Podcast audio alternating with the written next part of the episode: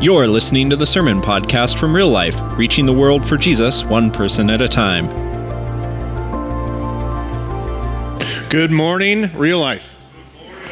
How is my Moscow family doing this morning? Good. All right. Uh, so to, today we start a new sermon series. Uh, it's not the first time we've done this series called Taking Your Mountain. Um, we've done a seven mountain series before. It was right before I showed up before Marty hit the Palouse. Um, I remember showing up and being brand new here and walking into the staff kitchen, and there was like 40 million taking your mountain coffee mugs all over the place. And I remember going, "What in the world just happened here?" So, um, but uh, so that was a while ago. We wanted to come back to it. It was an impactful sermon for a lot years ago, and we wanted to come back to it now. But the premise of the sermon is that if we want to impact culture, there are seven areas, seven spheres, seven, seven mountains. That if you can impact these seven mountains, you really do, in, in the course of time, end up shaping culture. Now, when I say that, I want to qualify that immediately. When I'm talking about shaping culture, I am not talking about culture wars. Okay? I'm not talking about, oh, the world is out to get us and we're all persecuted. That is not what I'm talking about. Okay? This whole this whole thing, the evangelical church, particularly the white evangelical church, is struggling with right now, um, somebody needs to keep pointing out that it's rubbish.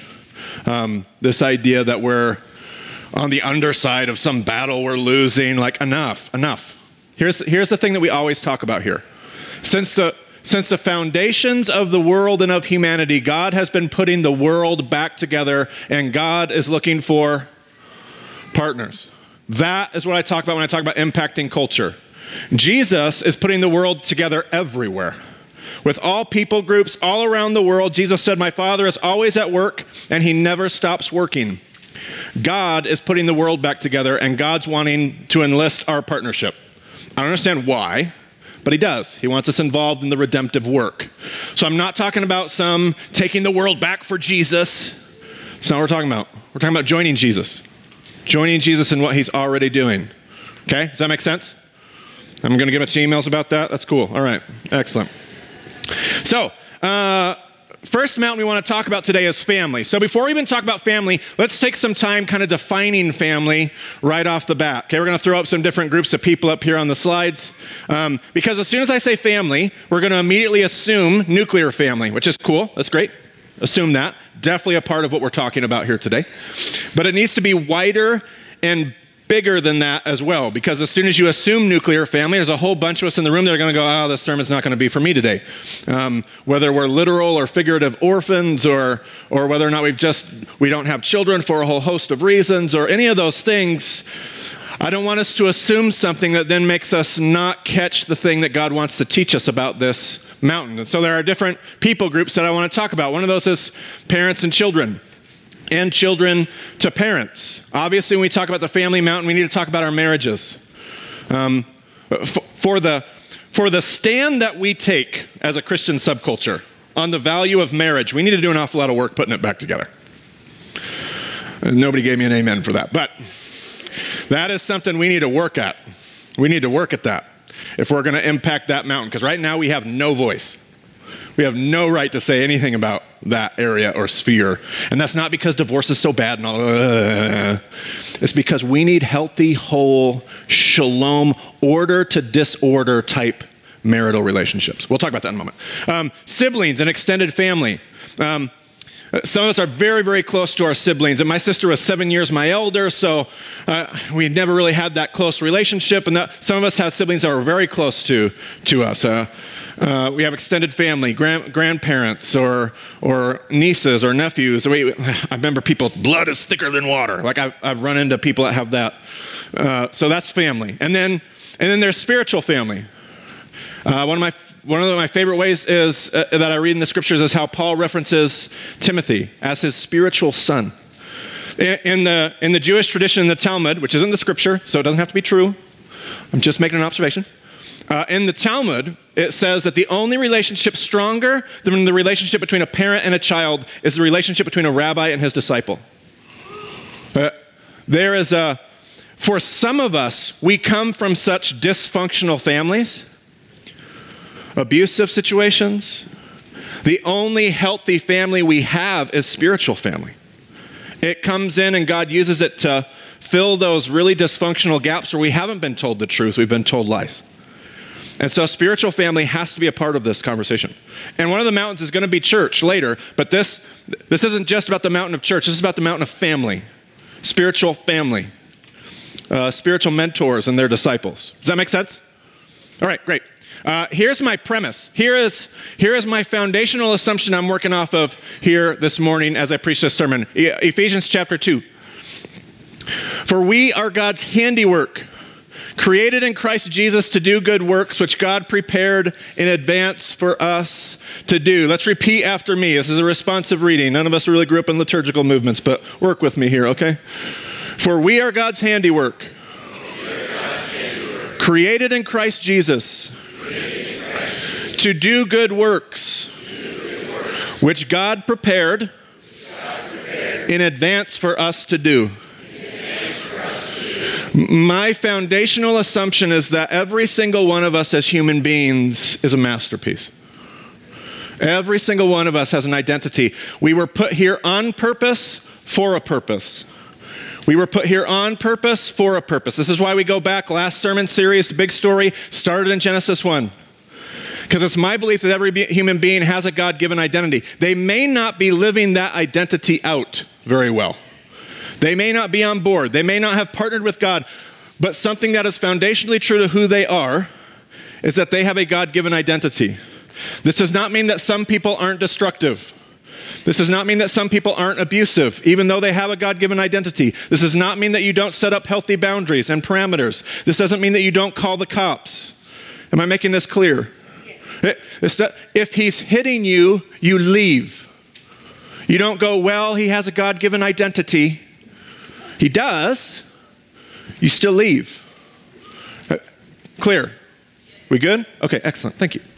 Um, so, but but there is a God-given identity for every human being. I don't care about their faith background, their ethnicity, their gender, their age. I don't care about their sexual orientation. I don't care about any. If they are a human being, they are carrying around a God given identity. They are a masterpiece.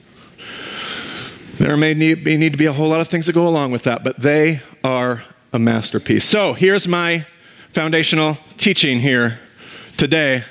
I want to talk about direction. I want to talk about direction. Now, here's not what I mean by that. I don't mean like, think about parenting, right? I don't mean like taking our kids by the shoulder and like directing their steps. That's not at all what I mean. I'm talking about that identity that I was talking about just a moment ago. Like Dr. Visker said in the video right before the sermon, he said, eventually our children have to learn their own way. That's a hard thing to come to grips with and accept, but it's true.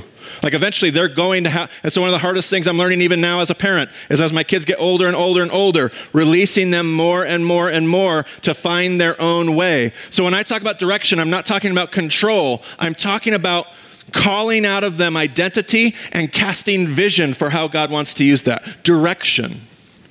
My son is eight, just about ready to turn eight years old. I can already see in my son, he has these tendencies and this design from God. God has wired him to be a leader.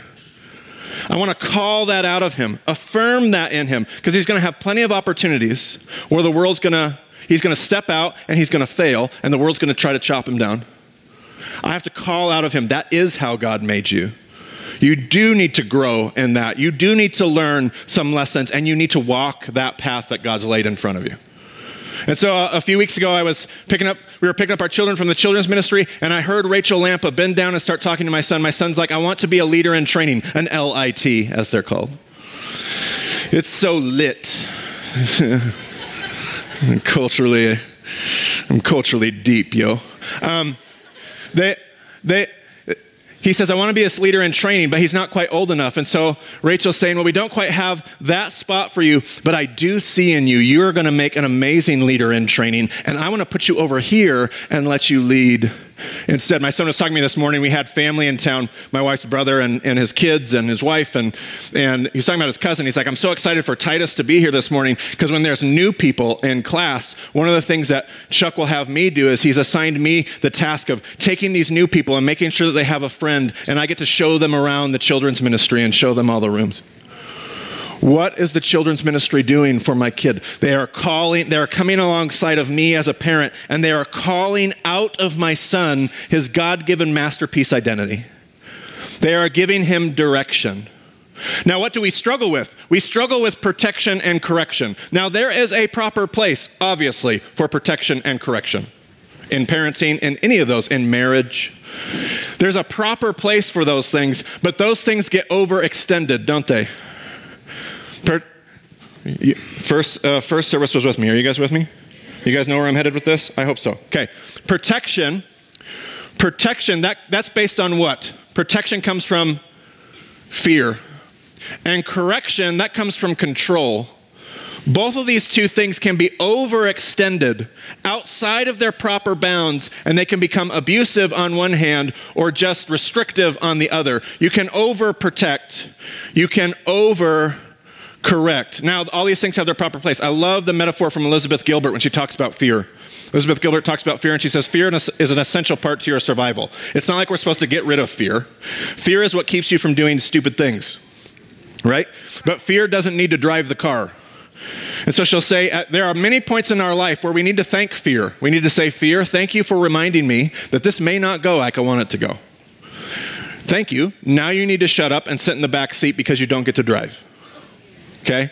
So there is a proper place for protection, there is a proper place for correction, but we overextend those things, and then it starts to get in the way of direction which is the one thing that family does. Spiritual family, marriage family, parenting, siblings, family calls out identity, safeguards and protects identity, calls out the truth rather than the falsehood. And protection and correction gets in the way of that. So here's what I want to do I want to go back to those people groups that we had established there. And I want to walk through all of these and I want to talk about biblical examples. Ooh, I forgot some passages actually. Let's throw up Proverbs here. Let's take a look at these because I don't actually want to read the text.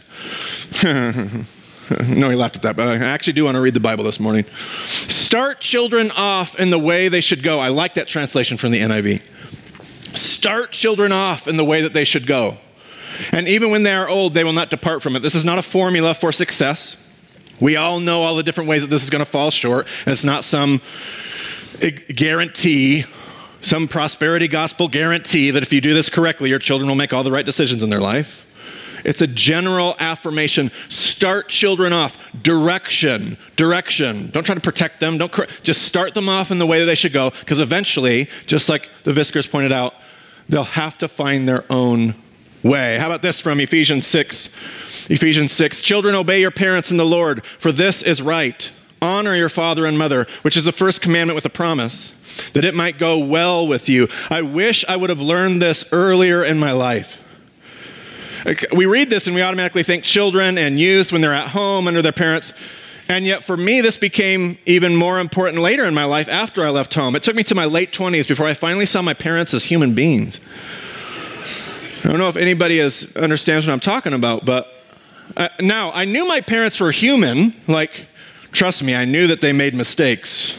They watched this, so hi, mom and dad. Um, like, I knew that they were human in that regard, but what I had never considered until my late 20s was that they were like every other human being that, uh, like me, like every other human being I had ever counseled in, in their particular age group. As a pastor, I had seen them and talked to them, and I realized one day my parents were people. They had like fears and insecurities.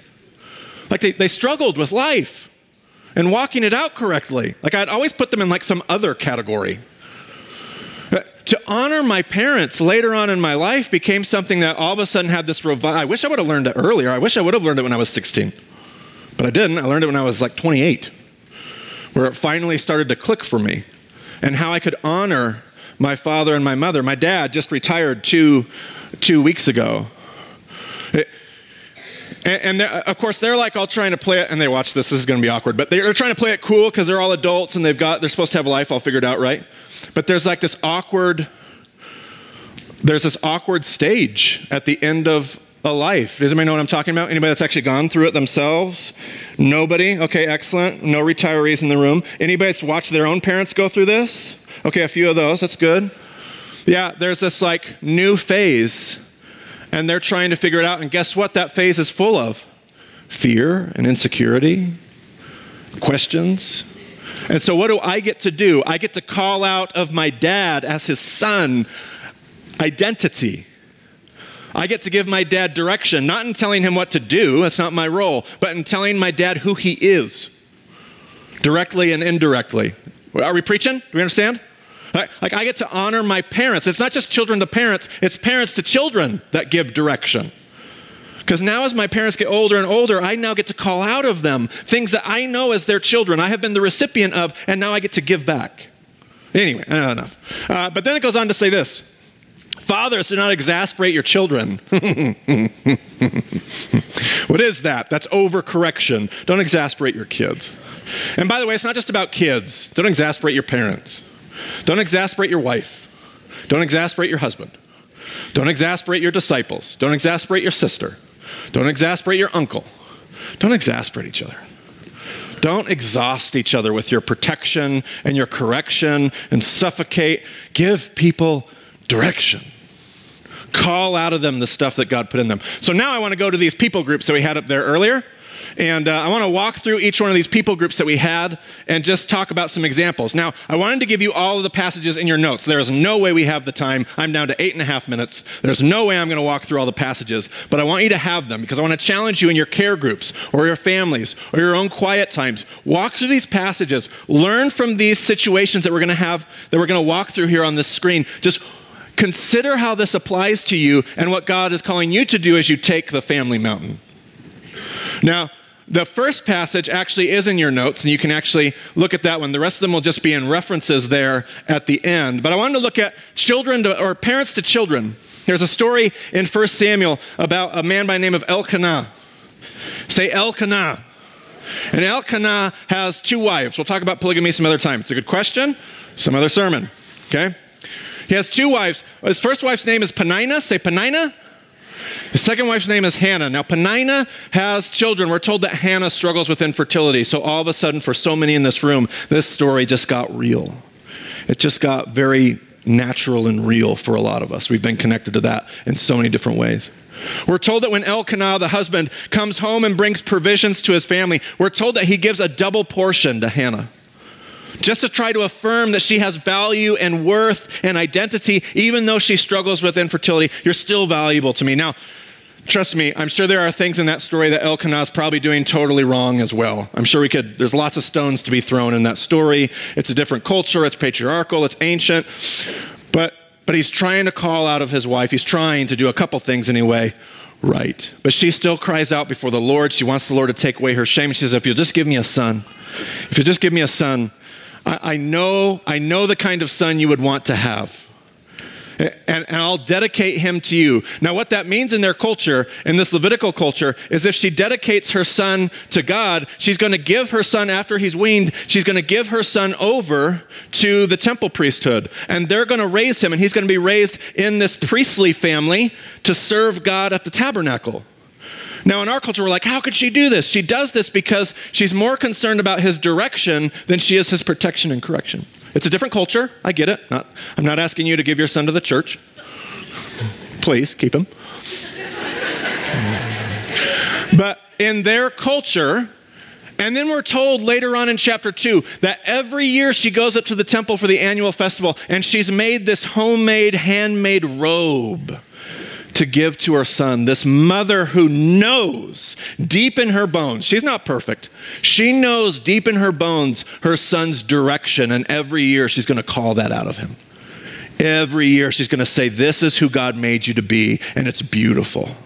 In the same story, it's almost like the story is juxtaposing this other family, Eli, the priest, and his wicked sons.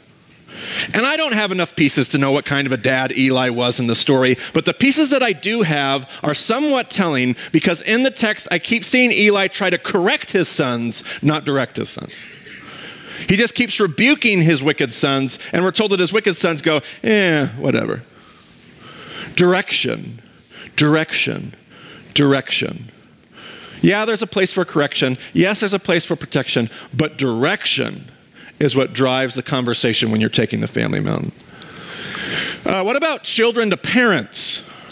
uh, there's this fascinating story later in 1 Samuel about a guy by the name of Jonathan. You probably remember the story of David and, Jel- and Jonathan. David and Jonathan. David and Goliath, but David and, no, no, no, sorry. David and Jonathan, best friends.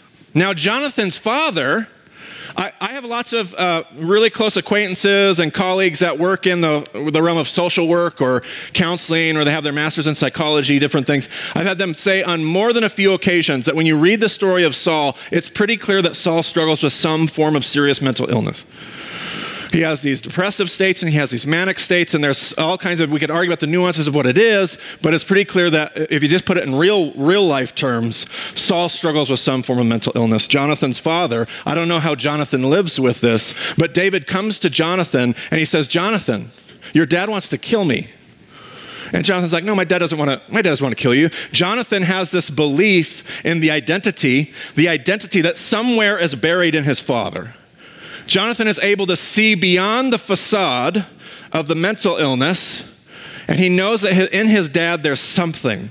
And David's like, No, your dad wants to kill me. And so they set up this little test case to see if his dad really does want to kill. And so I just won't show up to dinner, I'm paraphrasing, and then we'll see how your dad reacts. So they, they go to the dinner, and, the, and Saul flips out. And in fact, at one point, Jonathan's trying to like figure out, like, Dad, like what? And, and Saul goes to kill his own son. He throws a spear at his head.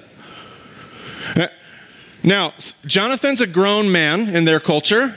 I don't know what kind of appropriate boundaries. I do not want this story to be used as a justification. Again, what I said earlier, this story can't be used as a justification just hang in there in abusive situations. I don't know the kind of parameters that Jonathan set up with his father. Here's what I do know Jonathan will die with his father on Mount Gilboa at the end of the story. Jonathan will never justify the behavior of his father. He will never get in the way of the fact that he knows David is the next king. Not once will he ever, ever selfishly struggle with the fact that he doesn't get the throne, David does. He is on board with truth from beginning to end, and yet to the very end of the story, Jonathan's not giving up on his dad, and we don't have any evidence that his dad ever got it. I don't know if his dad ever got his God given identity. I don't know how that, how that works in the heavenlies, but I do know that Jonathan didn't give up on his father from beginning of the story to the end of his story.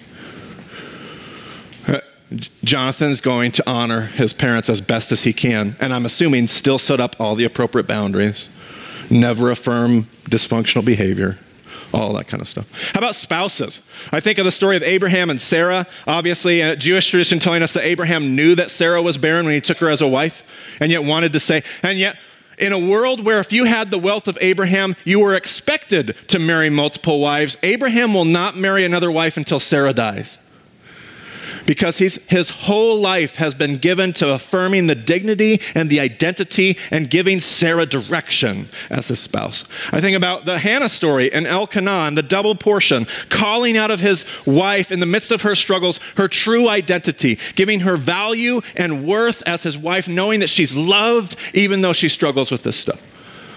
I think about uh, Mary and Joseph. I think about uh, Mary obviously running off in the, in the story of Christmas and the virgin birth and coming, and coming back from Elizabeth, and, and nobody's going to believe the virgin birth story. And so Joseph, we're told, he's just going to break off the marriage. There's a marital covenant, betrothal covenant. He's going to divorce her quietly, it says, because he's a righteous man. He's not going to publicly accuse her. He's going to try to let her maintain whatever dignity that she can maintain. And, and the angel's going to come to Jonathan. The angel's going to fill in the gaps of the stories. Jonathan, listen to me. I'm all over the map this morning. Joseph. And the angel's going to come to Joseph. And Joseph's going to go back to Mary and say, We're in this. We're in it. You and me, we're in it. And we've looked at every single Christmas, it's not verse by verse in the Bible, but the cultural context of the Christmas narrative like the whole world would have been telling them falsehood and lies about who they were and how they screwed up. And, and Joseph and Mary were in this together. I don't care if the whole world is against us, we're in it together. Our marriages need to look, how many of our marriages are correction based? How, how many of us, I, I, how many of us are having all these conversations about who we wish our spouse was. This is who they need to be. which, by the way, raises a whole other issue. It's very important in all these conversations that we become very aware of who all these people are made by God to be, not who we want them to be. This can't be about who we want them, the kind of husband, the kind of wife that we feel like they should be. This has to be about the kind of wife that they are because that's how God made them. Our marriages have to be about direction, not about correction. All the counseling that that, and it's good, it's good. Please come to us for counseling. Please, please, please. I'm not trying to badmouth that at all, but all the conversations we have about angry spouses that just want to correct the other I just want to make them into the person that I, I want to make them in the image I want them to be made in. Rather than the image that our marriages need to be built on calling out people's true identity, not trying to correct the identity that we think is wrong. My, as I've been married more and more, I've gotten more and more vulnerable. I wish it didn't take me 15 years to figure that out, but more and more vulnerable as I've been married with my fears and my insecurities. What it's enabled my wife to do is be able to speak to me with the, with the proper corrective voice. As I, as I wrestle with fear and, and whatever I'm wrestling with, and she goes, No, that's not, that's not true about you. That's not who God made you to be. That's not what our family does. This is what we do. Oh, correction in its proper place gives me direction as a husband. Woo! Preach it. All right. I'm getting all worked up myself. Hallelujah. Um, siblings and extended family. I think of Jacob and Esau. Jacob and Esau. Um, Uh, obviously, go to Genesis 33 if you ever want to look at this story. If you know the story of Jacob and Esau, Esau has a long laundry list of reasons to want to kill his brother. And he does at the beginning. But somewhere along the way, Esau must work that out in his life. He works out this process of forgiveness. Jacob comes back, and Jacob is all wound up about protection. Esau, you would expect, is going to be all wound up about correction. Jacob comes back and he sets up this whole thing. He sends all this wealth and all these gifts ahead to Esau. He sends him servants and goods, and he sends him his family. Finally, he shows up, and Esau's like, What is all this? And Jacob's like, Oh, they're all gifts for you, my Lord. And Esau says, well, I don't need any of this. And Esau speaks, he gives direction to Jacob. You're my brother. You're my brother. You're the one with the birthright. You're the one with the promise. We're going to be okay. Now, Jacob doesn't get it. The story ends. He runs off. It's going to take him another decade before he ever even begins to get it. But Esau, what is Esau doing? Esau's being that brother that he needs to be, speaking truth into Jacob's life, calling out his identity, whether Jacob gets it or not. And then, and then spiritual family. I love the letters of 1st and 2nd Timothy. It's almost like two whole letters devoted to this whole principle of calling out of Timothy his actual design. Paul's going to write to Timothy, rabbi, disciple, who he put in Ephesus, by the way. This young kid he sends to the second largest city in the Roman Empire. and it says, You can do this, Timothy. I know you think you're young. I know that you think you can't do this. I know the church is full of problems. You can do this. I know because I know the faith that your mother Lois and your grandmother Eunice put in you. And I know the gift that you have that we saw when I laid my hands on you. Fan that gift into flame. He's going to say in the other letter, don't let anyone look down on you because you're young. Do we do this with our disciples? Do we have disciples? But nevertheless, do we do this with our disciples and our spiritual family? Do we call out of them? You can do this. You can do this. This is what that children's ministry is doing for my son. This is who you're supposed to be, and you can do it. Don't let anyone tell you you can't be a leader, Zeke. We'll find a place for you to lead, even if you're young. This is what we have to be about. Now, there's this idea that I believe I put in your notes out of the Gospel of John. Jesus is going to give this teaching where he says, unless, unless a kernel of grain, a kernel of wheat, falls into the ground and dies, it can't bring forth a harvest. It's the principle of resurrection. Unless a kernel of wheat dies, falls into the ground and dies, it can't bring forth that harvest. Now, Here's the thing when we talk about family, we want the sure thing. We want to come away from this sermon and go, okay, Marty, so if I work on direction and I try to put correction and protection in its proper place, if I work on direction, this is all going to work, right? My marriage is going to be healed and my kids are all going to turn out great and all this stuff. No. No, that's not how this works. This is not a formula.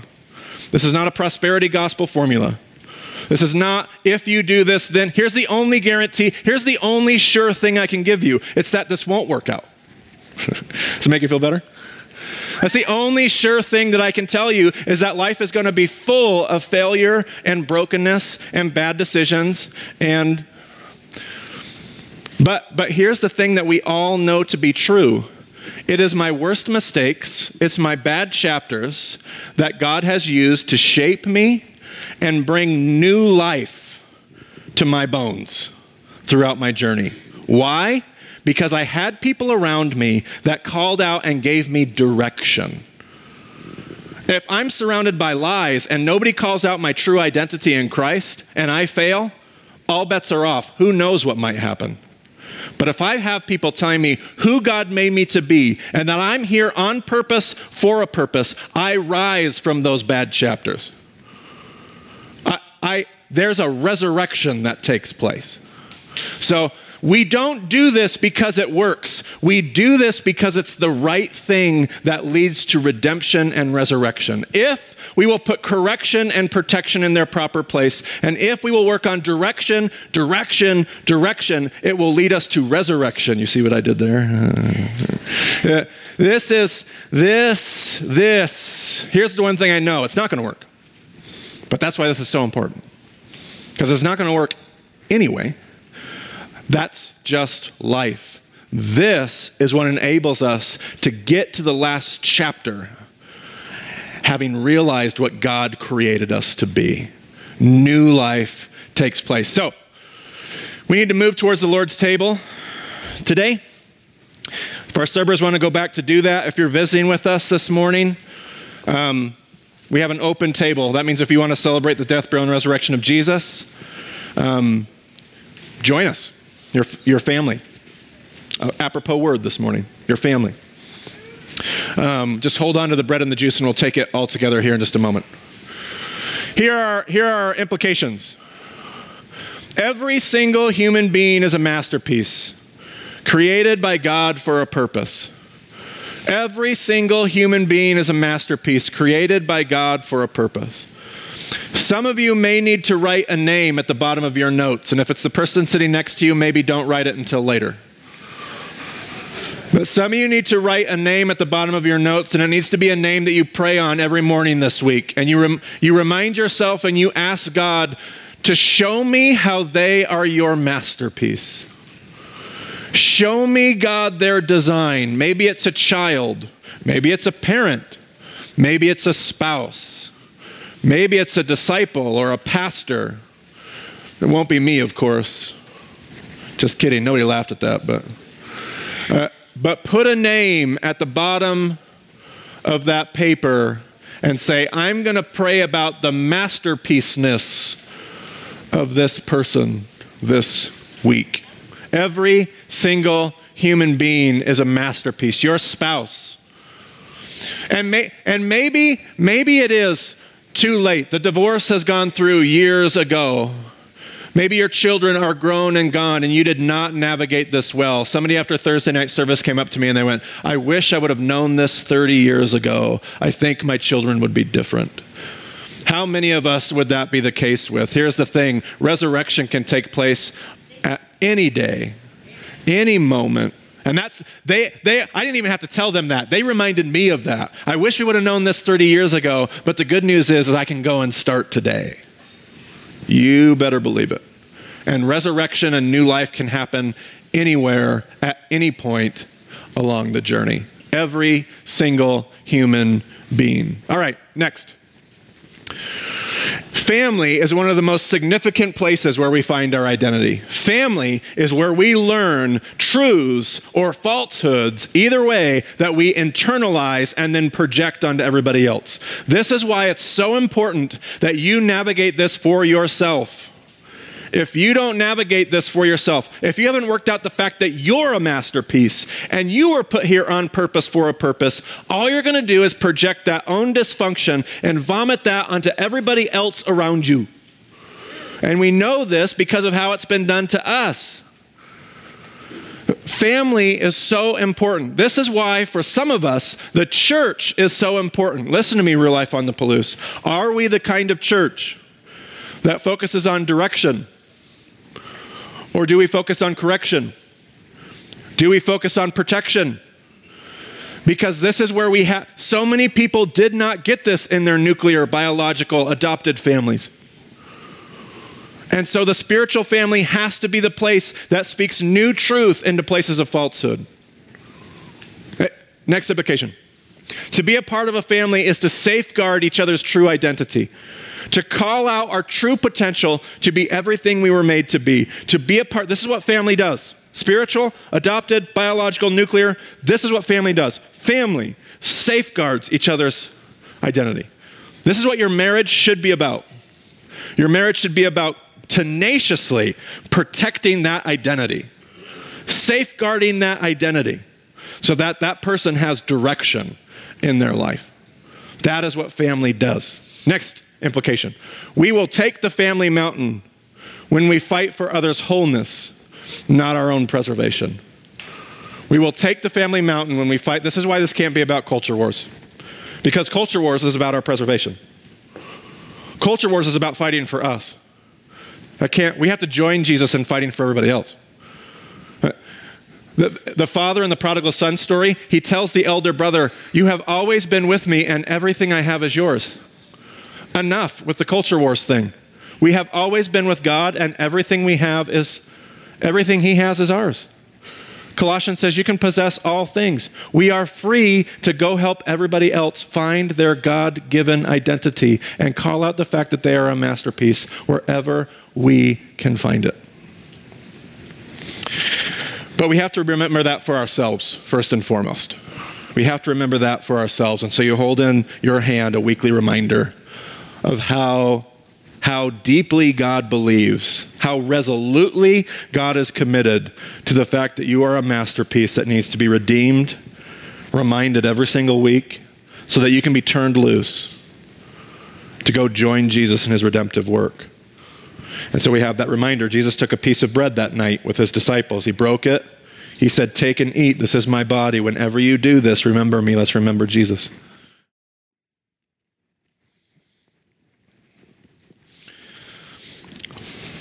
Later in the meal, he took a cup.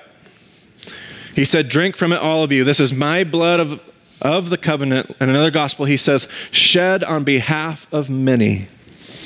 Shed on behalf of many. Uh, why? Because all those people that that blood is shed for are masterpieces, looking to be redeemed. Let's remind ourselves of that. He says, whenever we do this, remember Jesus. Let's remember him today.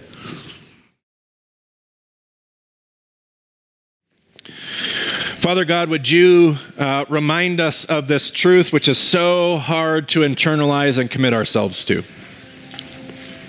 Would you remind us that first and foremost, would you start with our own insides, that we are a masterpiece, created for good works, which you you designed in advance for us to do. You prepared in advance for us to do? Would we start there? The moment we're able to at least begin to taste that, would you turn our gaze outward? Allow us to see the world. But more importantly, as we talk about the family mountain, would you allow us to see our children? Would you allow us to see our parents? Would you allow us to see our spouse? Would you allow us to see our extended family? Would you allow us to see our church and our pastors and our spiritual mentors and those who we mentor? Would you allow us to see the youth and the people in our care groups? Would you allow us to see people through your eyes so that the truth that we speak into them is not about the people we wish they would be, but about people you've already made them to be? God, help us. Help us. Help us. Help us. Give direction. Direction. Direction. We pray for your resurrection in so many places in our lives. And we just pray all this in Jesus' name. Amen. We hope you've enjoyed this message from real life. If you'd like more information on who we are, what's happening in our church, and how you can get involved, visit us on Facebook and Twitter and visit our website, liferotp.com.